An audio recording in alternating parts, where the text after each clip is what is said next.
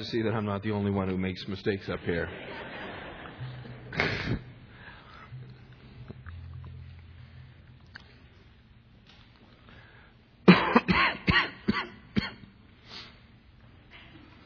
All this uh, rain that we've been getting reminds me of when we first moved here to Upland back in 1991. We bought a home here and that home, uh, it's an older home, and it it had a family addition or a family room addition that was placed on it by the uh, prior owner that we purchased the home from. He and his buddies uh, built this family room on the back of the house, and uh, I'm sure it was an unpermitted affair. Uh, it had a flat roof, and um, so as we were, you know, negotiating on the home, we had a home inspector come out and examined the property, and they told us that the roof on the family room addition wasn't really in very good condition. And so they recommended that we get a, a roof certification or warranty. And so we made that a condition of closing that the that the seller would provide, pay and provide a one year uh, roof warranty. And so we got the documents and we closed on the on the loan and uh, moved into the home. And I don't know if you remember or not, but uh, prior to, we moved in in September of 91, and prior to that, Southern California had been undergoing an extended period of, of uh, drought. And uh, right after we moved in, we brought the blessings of the Lord with us to Southern California. Actually, what we brought was uh, Texas style rainstorms, and uh, it just rained all the time, and uh, that roof just leaked and leaked and leaked. And the water would be dripping down inside the family room from the, the uh, drywall on the ceiling and so forth. And so I called the roofer up, and he would come out and climb up there and daub around some roofing tar and leave. And, and then it would rain again, and it would leak again, and he'd come back out. And we did this uh, a number of times until uh, finally I called him to have a heart to heart talk with him. And I said to him, that uh, you had provided a you know a, a warranty on this roof. And he said no no no you don't understand. I didn't i didn't guarantee that the roof wouldn't leak. I just guaranteed that if it le- leaked i'd come out and fix it. And i said oh well that's not much of a warranty then. And uh, shortly after that unsatisfying conversation uh, we i think we were home that night when a six foot by six foot section of the ceiling collapsed into our family room. And um, anyway, so much for roof warranties. They weren't, it, this one at least wasn't worth the paper it was printed on. But the text before us this morning, and if you'll open your Bibles to Romans 5, we're going to see a real warranty, a real guarantee, one that will hold up in Romans 5, page 1129, if you're using a Pew Bible.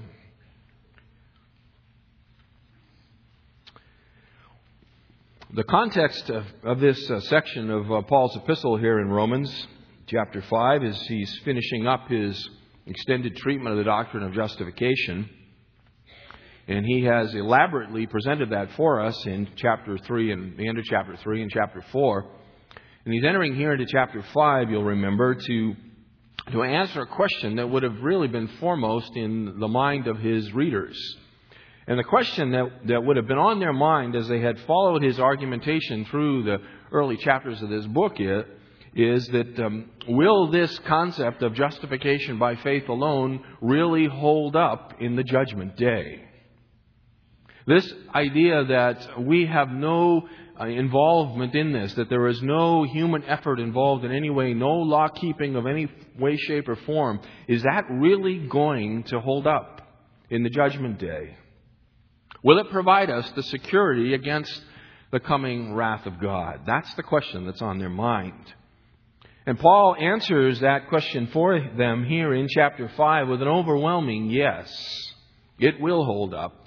And he does it by, by um, marshaling a, number of reasons. Actually, in the first 11 verses here, six reasons. Six reasons why justification by faith alone will not fail them in the end. And so we have looked at the first four of those reasons over the prior three weeks. We're going to finish with reasons five and six here this morning. Let me read the text for you, beginning in verse 1, Romans 5. Therefore, having been justified by faith, we have peace with God through our Lord Jesus Christ, through whom also we have obtained our introduction by faith into this grace in which we stand, and we exalt in the hope of the glory of God. And not only this, but we also exult in our tribulations, knowing that tribulation brings about perseverance. And perseverance, proven character, and proven character, hope. And hope does not disappoint, because the love of God has been poured out within our hearts through the Holy Spirit who was given to us. For while we were still helpless, at the right time, Christ died for the ungodly. For one will hardly die for a righteous man, though perhaps for a good man someone would dare even to die. But God demonstrates his own love toward us in that while we were yet sinners, Christ died for us. Much more then, having now been justified by his blood, we shall be saved from the wrath of God through him. For if, while we were enemies, we were reconciled to God through the death of his Son, much more, having been reconciled, we shall be saved by his life. And not only this, but we also exult in God through our Lord Jesus Christ, through whom we have now received the reconciliation. Six reasons in these 11 verses why you can be sure that your justification will hold up in the final judgment day. Why you can be sure that when it comes time to stand before God, that you will not have to flinch.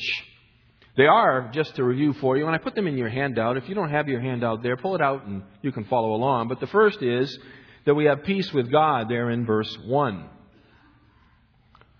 God is at peace with us, simply said. Beyond that, in the beginning part of verse 2, the second reason is that we are standing now in the domain of grace. We are standing in grace. Third, we rejoice in hope. Second half of verse 2 and to the beginning of verse 5. We rejoice in hope.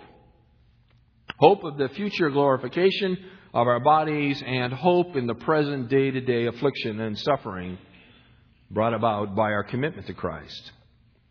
Fourth, and this is what we looked at last time, is that we know God's love second half of verse 5 and through verse 8. The fourth reason why we know our justification will hold up is that we know God's love for us. And fifth, this morning, is that we have a guarantee. We have a guarantee. Now, let's look at the text together here. Paul has spoken in, his, in verses, uh, second half of verse 5 through verse 8 about God's love for us his love for sinners. And so he's now going to draw upon that and draw out of that the necessary and logical inference that that expression of love contains. The process of doing that will give us our fifth reason. And I've called it our guarantee. Verses 9 and 10. Our guarantee is a derivative of God's love for us. Now, look at verses 9 and 10 together. Paul is going to make what's essentially one argument in these two verses, but it has two parts to it, or two aspects to this one argument of why we are eternally secure, verses 9 and 10. And he's going to do this utilizing a form of logic. Okay? 9 and 10 is a logical argument that he is going to utilize, and it's called an a fortiori argument. A fortiori. And that just literally from the Latin means from the stronger. He is going to argue from the stronger or from the harder or from the more difficult to the easier. The argument, simply put, goes like this Since this is true, therefore this must be true also. For example, an argument, an a fortiori argument, would go like this Since I am too old to serve in the United States military, therefore my father is certainly too old to serve in the United States military. Okay? That's how the argument is put together. Since I am too old and my father is certainly too old. So Paul is going to then argue in that manner in these two verses, and in the process give us this ironclad guarantee that our justification will hold up. So, let's unpack the logic of this argument together here. Verse 9, much more than, and that's our clue, by the way, to the argument. Much more than, having now been justified by his blood, we shall be saved from the wrath of God through him. Paul starts and he, he bases it in the fact that we have been justified, he said, by his blood. What does that mean? What does it mean to be justified by his blood? Earlier, verse uh, 24, chapter 3, chapter 3, verse 24, we're told that we are justified by grace. And here in chapter 5, verse 1, we're told we are justified by faith. And now, down here in verse 9, we've been justified by his blood. So, which is it? Are we justified by grace? Are we justified by faith? Or are we justified by His blood? What does He mean by all of that? Well, He means simply this grace is the source of our justification, faith is the condition for receiving our justification. And that leaves blood as what we will call the basis of our justification, the basis of it. And we know that, again, from chapter 3, verse 25, where the blood of Christ is spoken of again. Back there in chapter 3, verse 25, it says, God publicly displayed Jesus Christ as a propitiation in his blood. A propitiation in his blood. Now, a propitiation is a big word. It just means a gift given to turn away or to avert, avert the wrath of God. And so the, the, the um, blood of Jesus Christ, the, the gift of Jesus Christ, is a gift to God, turning away his wrath towards us as sinners. Now, it's not the fluid that does this, okay? When it talks about here in verse 9, justified by his blood, the basis of our justification is not the fluid that ran in his veins, okay? When it speaks about blood shed, it is talking about a violent death. Okay, the shedding of blood is talking about of a violent death. And so it is the death of Jesus Christ that is the basis of our justification. When the New Testament speaks of the blood of Jesus Christ, it's talking about his death. Okay? It's talking about his violent death. And so Paul says, verse 9, much more than having now been justified by his blood, that is, by his violent death, we shall be saved from the wrath of God through him. Paul says we are justified here in the present, have been justified by the blood of Jesus Christ. The question, remember, on people's minds are what about the future? What about the future, Paul? We're justified now, okay, we'll accept that, but what happens in the judgment day? What about the future? Folks, the wrath of God is a very real thing a very real thing. It is a fearful thing. It comes upon all who refuse to enter into the ark of Jesus Christ. The wrath of God will come upon them. It's prefigured for us, this whole notion of wrath, and I know it's not a popular uh, thing to talk about today in, in uh, many pulpits, but the wrath of God is very real to the Scriptures, woven into the fabric of the Scriptures. That wrath of God is prefigured for us in the flood. When you think about the flood, you think about God just washing the planet of all human life, all animal life. That is a prefiguring of the coming wrath of God. We know that to be true, by the way, because um, Peter says that, 2 Peter 3, verses 3 through 7. He speaks of it in just that way. That was a prefiguring of the final coming wrath of God. The wrath of God is also illustrated for us in the New Testament in the seals and the trumpets and the bowls of Revelation chapter 6 through 19. When you read through Revelation, chapter 6 through 19, and you see all that horrible, scary stuff pouring out on the earth, you are to think about God's wrath and judgment, because that is what it is illustrating for you. That final judgment, when final wrath that God will pour out upon uh, those who have refused his son in a place called hell or the lake of fire, is prefigured, is illustrated for you in the flood and in the judgments of the tribulation. So, in light of Paul's indictment, verses or chapters 1 through 3 of Romans, and the fact that all stand guilty before God, right, and all reside under the wrath of God, then it's something that any thoughtful person ought to fear. The wrath of God is something that any thoughtful person should fear. The writer of the Hebrews says, Hebrews 9:27, it's appointed for men to die once, and after this comes what? Judgment. It also says Hebrews 10:31, it is a terrifying thing to fall into the hands of the living God. So this notion of the wrath of God is a very serious, very heavy, very real concept that any thoughtful person should give attention to. You know, if God has no wrath, then the death of Jesus Christ is incomprehensible. It makes no sense. If there was any other way to reconcile humanity with their Creator other than the death of Christ, then the cross would not be glorious, it would be monstrous. The wrath of God is so real, so significant, so serious, that the only way to avert it was for God to slaughter His own Son as a substitute in our place. So the wrath of God is real. Just a few years ago, a little over three years ago now, there were hundreds of thousands of vacationers. They had saved their money and they had traveled off. It was right around just after Christmas time. They had traveled off to a beautiful locale with, with beaches where the sun is warm and, and the opportunity for relaxation is profound. And one morning, out strolling around, men, women, and children by the hundreds of thousands were snuffed out in a tsunami. Do you remember that?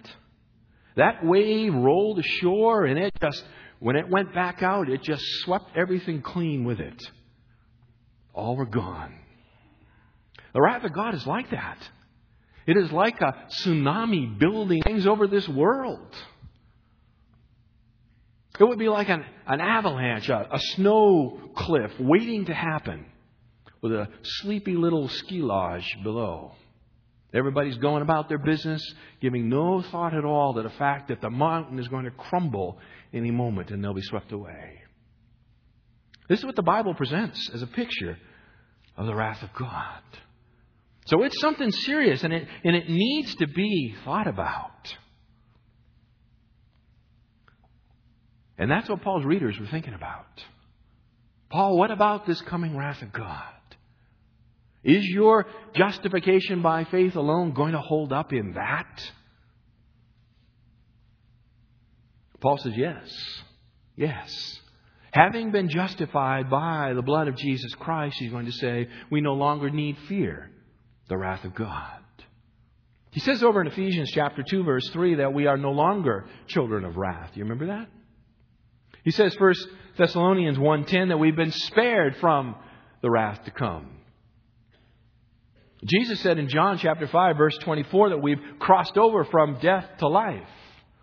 So for the believer, the wrath of God doesn't hang over us in the same way that it hangs over the rest of the world.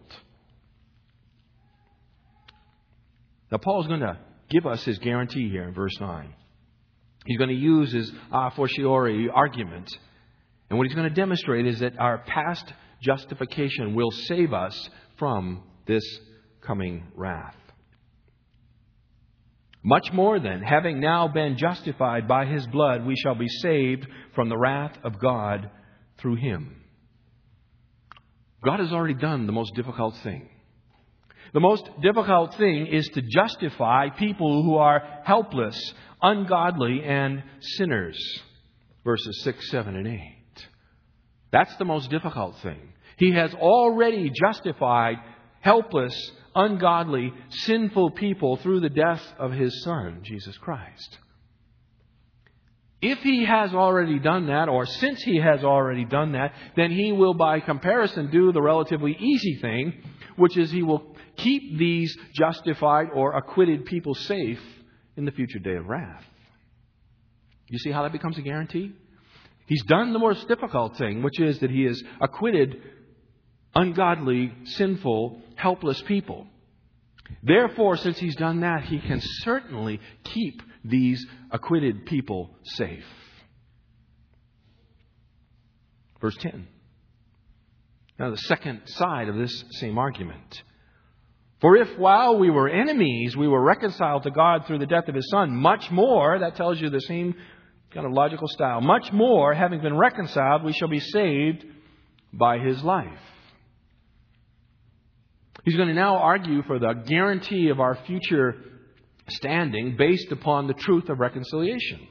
He's just argued based on the truth of, of justification, now based on the truth of reconciliation. Justification is a legal term, comes from the law courts. Reconciliation is a term of personal relationships. It is a relational term. To be reconciled means that friendly relations have been restored after a period of estrangement or separation. Words used, by the way, over in 1 Corinthians 7:11 in a marriage context. Same way, reconciliation, restoration of friendly relationships. It is the bringing together of two parties that have been estranged from one another. Now, the key to understanding verse 10 is to see its parallel construction to verse 9. So you're going to have to think with me on this, okay? Verse 9, what Paul says is, is that though sinners have been justified, and now in verse 10, he is going to say, enemies have been reconciled. Do you see that? Verse 9 is that the sinners were justified. Here in verse 10, he's going to say the enemies have been reconciled. Both of those activities are, are spoken of as an outgrowth or a, a product of the death of Jesus Christ, and they speak about how God relates to us. They speak about how God's relating to us. So there's a parallelism going on here between these two verses. We have to understand this parallelism if we're going to understand the force of the argument in verse 10. In verse 9, he is saying that sinners have been justified by Jesus Christ. Therefore, they will be saved in the end. Here he's going to say, enemies have been reconciled. Therefore, they shall be saved in the end. So there's this process of enemies now turning into friends. What does it mean? How does it work? It's not speaking here of our relationship to God. He's talking about God's relationship to us. It is God who has been, or we have been reconciled to God in that He is no longer our enemy. He is now our friend. When he spoke in verse 9 about being justified, it was something that he did for us. Here in verse 10, when he's speaking about reconciliation, he's talking about what he has done for us. His hatred, his enmity, his animosity towards the sinner who was his enemy has now been changed to friendship. It's been changed to friendship. Back down in verse 11, notice the end of the verse, he says, We have now received the reconciliation. He speaks of it as a gift.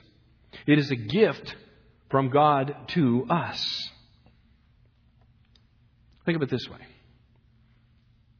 God was at war with us and we were consequently at war with him. And God unilaterally has signed a peace treaty with us through Jesus Christ. Okay? He has, we have been reconciled to him. That is, he has unilaterally signed a peace treaty with us. Now, here's the amazing thing. Here's the amazing thing. While we were objects of his hatred, he made us his friends through the death of his son. Verse 10, do you see it? While we were enemies, we were reconciled to God through the death of his son. While he was at a state of, in a state of war with us, he then signed a peace treaty. He we were reconciled to him. We became his friends, and he did it through the death of his son. How much more then will we, who are now his friends, having been reconciled, be saved by this living Savior. If he turns his enemies into his friends, how much more will his friends be able to stand in the judgment day? That's the argument. It's argued from the harder to the easier. The most difficult thing is to do what? To save your friends or to turn your enemies into friends? Which is more difficult? It's the first, right? To turn your enemies into friends. Therefore, if he can do that, much more than now that we are now his friends, he will save us by his ongoing resurrection life. It is the living Savior that is the guarantee of our ultimate deliverance. It is the life of Christ that is our ultimate guarantee. Hebrews 7 verse 25 says, Therefore he is able also to save forever, right? Those who draw near to God through him, since he always lives to make intercession for them. Always living to make intercession for his friends. Romans 8:34. Who is the one that condemns? Christ Jesus is he who died, yes, rather who was raised, who is at the right hand of God who also intercedes for us. We have a guarantee. We have an absolute guarantee that says that if we have by faith embraced Jesus Christ as our atoning sacrifice, as our substitute, then therefore we will stand in the judgment day. That resurrected Christ, that living Lord, will see to it. He will see to it. John MacArthur writes in his commentary, and I quote, If sin on the greater degree could not prevent our becoming reconciled, how can sin in lesser degree prevent our staying reconciled? If God's grace covers the sins even of his enemies, how much more does it cover the sins of his children? It's a good way to look at it. It's a good way to look at it. If God has done the harder thing, which is while we were enemies, sinners, ungodly, and helpless, if he has justified us and reconciled us, now that we are both acquitted and his friends, will he not, in the living, uh, through his living Son, preserve us against the day of judgment? The answer is yes. Absolutely yes. That leads us to our sixth and final reason in this section, and that is that we exult in God. Verse 11. And not only this, not only will we be saved by his life in the wrath that the future wrath that comes, but we also exult in God through our Lord Jesus Christ, through whom we have now received the reconciliation. What he's saying here is that in the end we will be saved from the final judgment. But right now we are going to rejoice in God in the present. That is the sixth guarantee. Is that we will now have a different orientation towards God. God has changed his orientation towards us from hostility to friendship. Consequently, ours has changed towards him. No longer do we regard God as someone to be avoided, a fearful judge, a cosmic killjoy. We now see him and rejoice in him as the greatest object of our delight. He becomes that greatest object of our delight. His being, His perfections are now that which we rejoice in, which we exult in. Notice that Paul says here that we do this, we rejoice in God through our Lord Jesus Christ. What he's saying is that when we recognize, or, or we should recognize, that all of God's goodness to us is rooted in Jesus Christ Himself. Okay? God is merciful towards you, God is gracious towards you, God is loving towards you because of Christ. All the goodness that flows to you flows to you because of what Christ has done. We recognize this reality even when we pray, right? We always pray how? In Jesus' name, right? That is our method and means of approach. That is the only way we can come before God and request anything of Him. So, how do we, just sort of practically speaking, how do you rejoice in God through Jesus Christ? How does that work itself out? James Montgomery Boice, in his fine commentary on Romans, he suggests a few, a few ideas for you here. So let me just share them with you. We can rejoice in God's wisdom. We can rejoice in God's wisdom. A wisdom that is so great that it could conceive of this plan of redemption. I mean, think about this. Could puny man ever figure out a way to be reconciled to the creator of the universe in such a way that God remains both just and justifier? Is that possible? Not a chance. Only God in His great wisdom could conceive of such a plan. In fact, at the end of this whole section in Romans 11, Paul will say in verse 33, Oh, the depth of the riches, both of the wisdom and knowledge of God. How unsearchable are his judgments and unfathomable his ways. For who has known the mind of the Lord, or who became his counselor? Or who has first given to him that it might be paid back to him again? For from him and through him and to him are all things. To him be the glory forever. Amen. We can rejoice in the wisdom of God displayed in the plan of salvation. Beyond that, we can rejoice in God's grace displayed here in this plan of salvation. I mean, God's grace is not just favor to somebody who is undeserving. God's grace is favor to someone who is his enemy. It goes just beyond that they are neutral. They are undeserving. There's nothing to commend them. It goes beyond that. They are actively in opposition to their Creator, and yet God pours out His grace on them. We can rejoice in that kind of grace. We can rejoice in God's power. In the power of God that is displayed in redemption through Jesus Christ. The age old enemy of our soul has been crushed. Right? He struck him on the heel, but Christ crushed his head at the cross. The kingdom of darkness, the wall has been breached. It has been knocked down. There is a worldwide rescue operation going on. Captives are being rescued daily from every tribe and tongue and people and nation and taken from the kingdom of darkness and transferred into the kingdom of his beloved Son. There is a worldwide rescue operation going on, and it displays the power of God. The power of God. Finally, God's love. The love of God is on display here. It's something we can exult in, it's something we can rejoice in. Where is the love of God most clearly shown? We talked about this last week. It is in the cross. It is through Jesus Christ. Verse 8. But God demonstrates His own love toward us, and that while we were yet sinners, Christ died for us. For God so loved the world that He gave His only begotten Son. You want to know the love of God? You see it here in the plan of redemption. So there is much we can rejoice in as we meditate on and contemplate these incredible truths. This provides assurance of our salvation.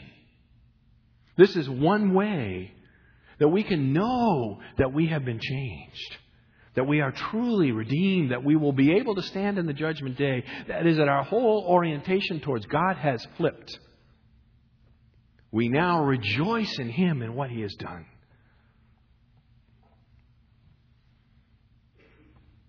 Six reasons here in this text. Six reasons. And these reasons are given to us so that we might live boldly for Jesus Christ, so that we might live boldly for Him. How does that work? How does that work? It works like this, folks.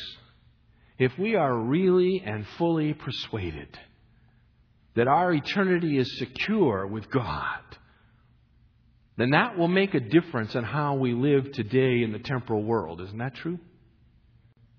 If we, our future is taken care of, if we know where we're going, that's going to affect how we live today.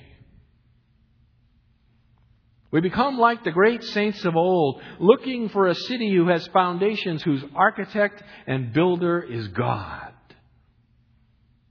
That means we're not looking for completion in this life. This life doesn't have all that we need to offer. We hold this life loosely because our citizenship is in heaven and it is absolutely secure. What can man do to me?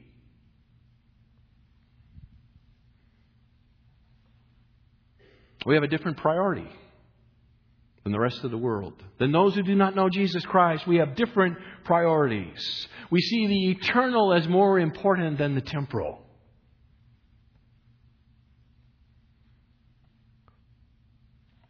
Let me suggest for you this morning some ways that this boldness might show itself in our lives. Practical ways that the assurance of our salvation will demonstrate itself in the boldness of our day to day living. Okay?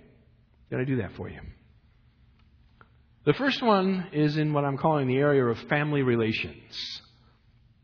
Family relations. That is, that if we are absolutely assured that our citizenship is in heaven, that that's where we're going and that it's eternally secure, that will affect our family relations here today on this earth.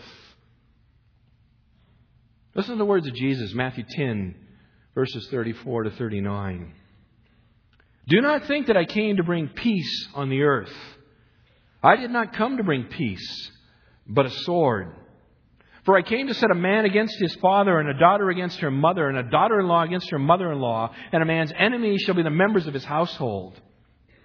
He who lives father or loves father or mother more than me is not worthy of me, and he who loves son or daughter more than me is not worthy of me. And he who does not take his cross and follow after me is not worthy of me. He who has found his life shall lose it, and he who has lost his life for my sake shall find it. Those are pretty strong words. What Jesus is saying is that a relationship with Him that makes us eternally secure before God transcends human relationships. It transcends the relationships of parent and child, of sibling. So, what does that mean? What does that mean? Well, for some, it means that a commitment to Jesus Christ may mean they are ostracized from their home. It may mean that you have to turn your back on family tradition that you may need to suffer the scorn of siblings or parents because of your commitment to Jesus Christ.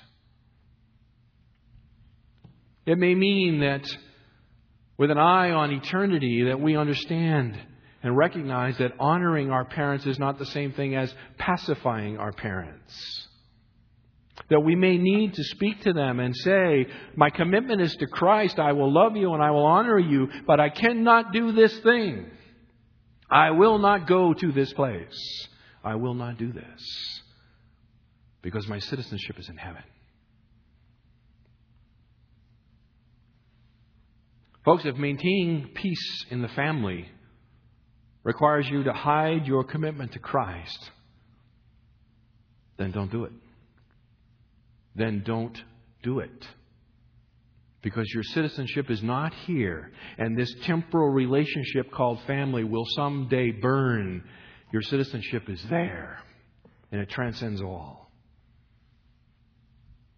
It means when we come to the raising of our children that our, their holiness and not their happiness is what will drive us.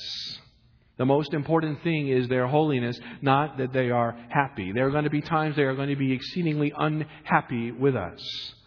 But if our commitment is eternal, then we are willing to run the risk of their unhappiness that we might help them develop holiness. Our family identity, our standards, will reflect God's priorities and not the world's. What does it profit a man to gain the whole world and lose his own soul? A bold living for Christ affects family relationships. Secondly, a bold living for Christ manifests itself in a refusal to compromise at work. Living for the eternal means that it will change the way that you work here in the temporal. Let me be specific. It will mean that you don't join into those um, complaining sessions about your boss that all employees are prone towards. When there's a decision made or not made that, that the employees don't care for, you will not enter into such things. You will refrain from it. You will not let any unwholesome word come out of your mouth, but only what is helpful for building others up according to the need, their needs as it may benefit them who listen. If your citizenship is in heaven, Then if you get a raw deal from the boss, you live with it without entering into the complaining. Secondly, in the workplace, you will avoid the dirty jokes that inhabit every single workplace. When unbelievers gather together and, and the conversation begins to flow, it's there in every workplace. You will withhold yourself from such things. Young people in school, you will withhold yourselves from such things. You will pull back from them. You will remember what Paul says in Ephesians 5, verse 4 there must be no filthiness or silly talk or coarse jesting, which are not fitting, but rather giving of thanks. You will live with your eyes on eternity and you will withdraw yourself from that which is blasphemous.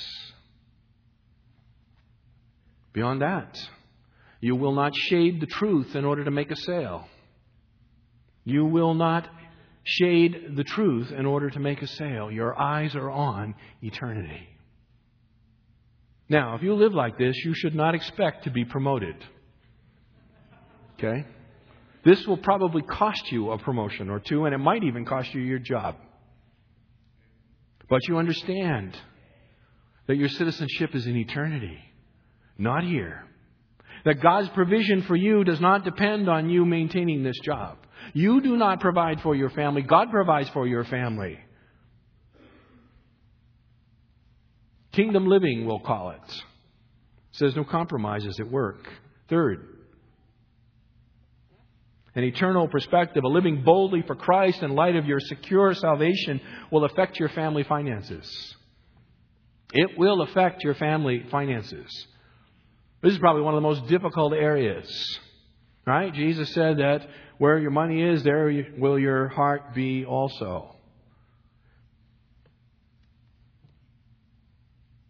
If our eyes are really on eternity, if we're really living in light of what is secure, then we won't spend all that we've got here in a temporal sense. We will restrict our lifestyles here that we might give for the work of God. This confronts us right where we are. We are a people steeped in materialism. We are all trying to get it for the here and now, right? But if our eyes are on eternity, then we'll understand that what we have here and now is a stewardship to advance that which is God is doing eternally. We will develop an attitude of generosity that will pervade all aspects of our life. We were talking the other day at lunch with some of the staff members, and one of them who had former experiences as a uh, as a waitress was talking about how notorious Christians are to being stingy tippers. Okay, cheapskates. Okay, and it's true. I've read that in many places. The Christian world is characterized by being cheapskates. We should be generous tippers. We should be a generous people because God has been generous with us. We should make a realistic assessment of those future retirement years. How much is enough? That's a question to ask yourself. How much is enough? Folks, retirement was never designed to be a 25 year vacation. But that's how it's portrayed these days. You need to put aside enough money that you can live on vacation for 25 years. Nothing coming in, everything just going out. And still have enough left over to make your kids wealthy. If our eyes are on eternity, how much is enough? How much do we need? How much could we invest today in the work of the gospel in light of eternity. Fourth, probably the most challenging of all. If we are living with our eyes on eternity, if we understand that we are secure in Jesus Christ and that nothing can separate us from the love of God in Christ Jesus our Lord, then that will affect our attitudes towards suffering and sacrifice. The middle class American mindset is to avoid suffering at all costs. At all costs. We now have created a pill for virtually all types of suffering. Anything that comes, we have a pill for it. We need to anesthetize ourselves. That's the kind of the prevailing attitude. We need to alleviate suffering whatever it takes. But that attitude runs contrary to the gospel. Contrary to the gospel. Jesus was a man of sorrows and acquainted with grief. A man of sorrows and acquainted with grief. How can his followers be any less than that? See, if this is all there is, then avoid the suffering and the sorrow. Take whatever pill you need to take so you don't feel the pain. But if this is not all it is, if this is merely a, a blink of the eye, as James says, it's like, the, it's like the vapor above a cup of coffee. It's here and it's gone. If this is really reality, and that we're eternally secure in Christ, where we're going to live forever in His glory, then Paul can say momentary light afflictions, right? Momentary light afflictions. Over the next years, by the grace of God, some people from within this fellowship are going to leave.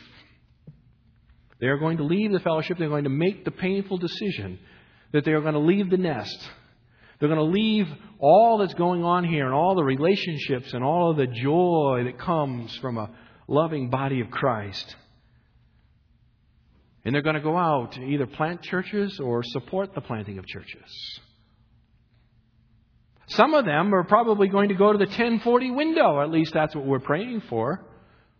The last remaining mission frontier, the place where they kill you still. Not only will they leave the, the joy of family relationships, they're going to go to live in hard conditions. They're going to give up all the comfort of here to live there. And they're going to do it because they have eyes on eternity. Luke 18, verses 28 to 30. Peter said, Lord, we've given up everything to follow you. And Peter says, in effect, you haven't given up anything, really, if you are secure in the kingdom. See, it's all worth it. If this is not all it is, then it's worth giving it up.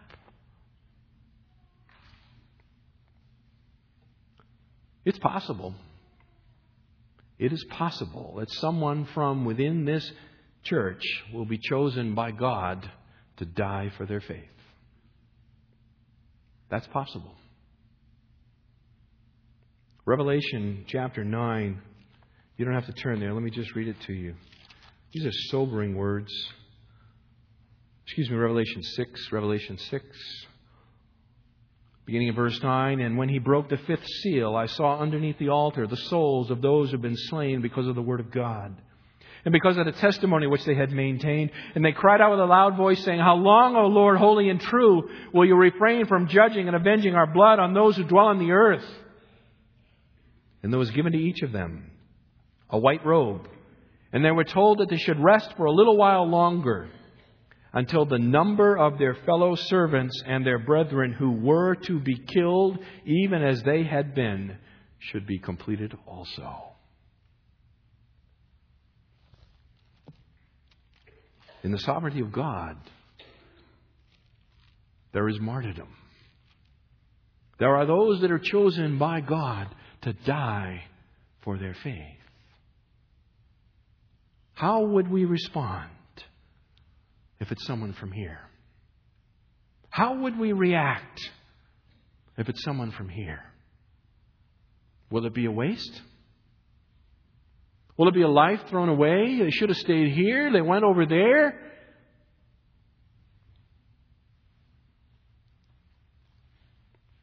What if it's your son? Or your daughter? How will you react then? Paul says, For me to live is Christ, but to die is gain. Do we really believe that? Do we really believe that? Where is our citizenship?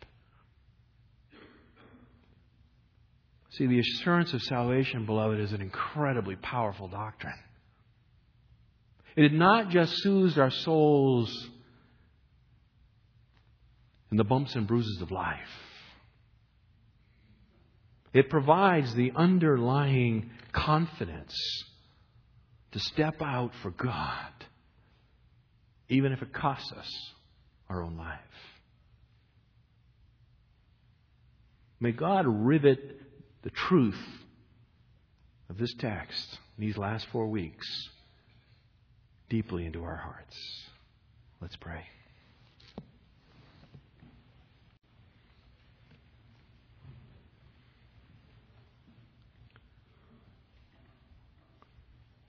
Our Father, we thank you for the security in Christ.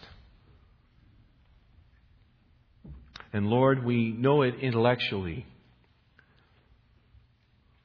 I pray that you would help us to know it emotionally, experientially as well. Our Father, I pray that it would not remain just a doctrine filed on a shelf somewhere, something that we can open the Bible and pull out the proof texts to demonstrate, but that it would be an incredible motivating truth and reality in our life that would propel us to live differently, distinctly from this world. Our Father, if we are not of this world, but are merely passing through, Lord God, help us to live in a way that would reflect that. Our Father, help us to put our eyes on eternity and to let nothing break that stare. We don't know what you have for us, Lord, as a body and as individuals. The future is a mystery to us. But this we know that you are there and you are with us. And that because of what Christ has done, you will never leave us or forsake us. May that reality transform us. We pray in Christ's name. Amen.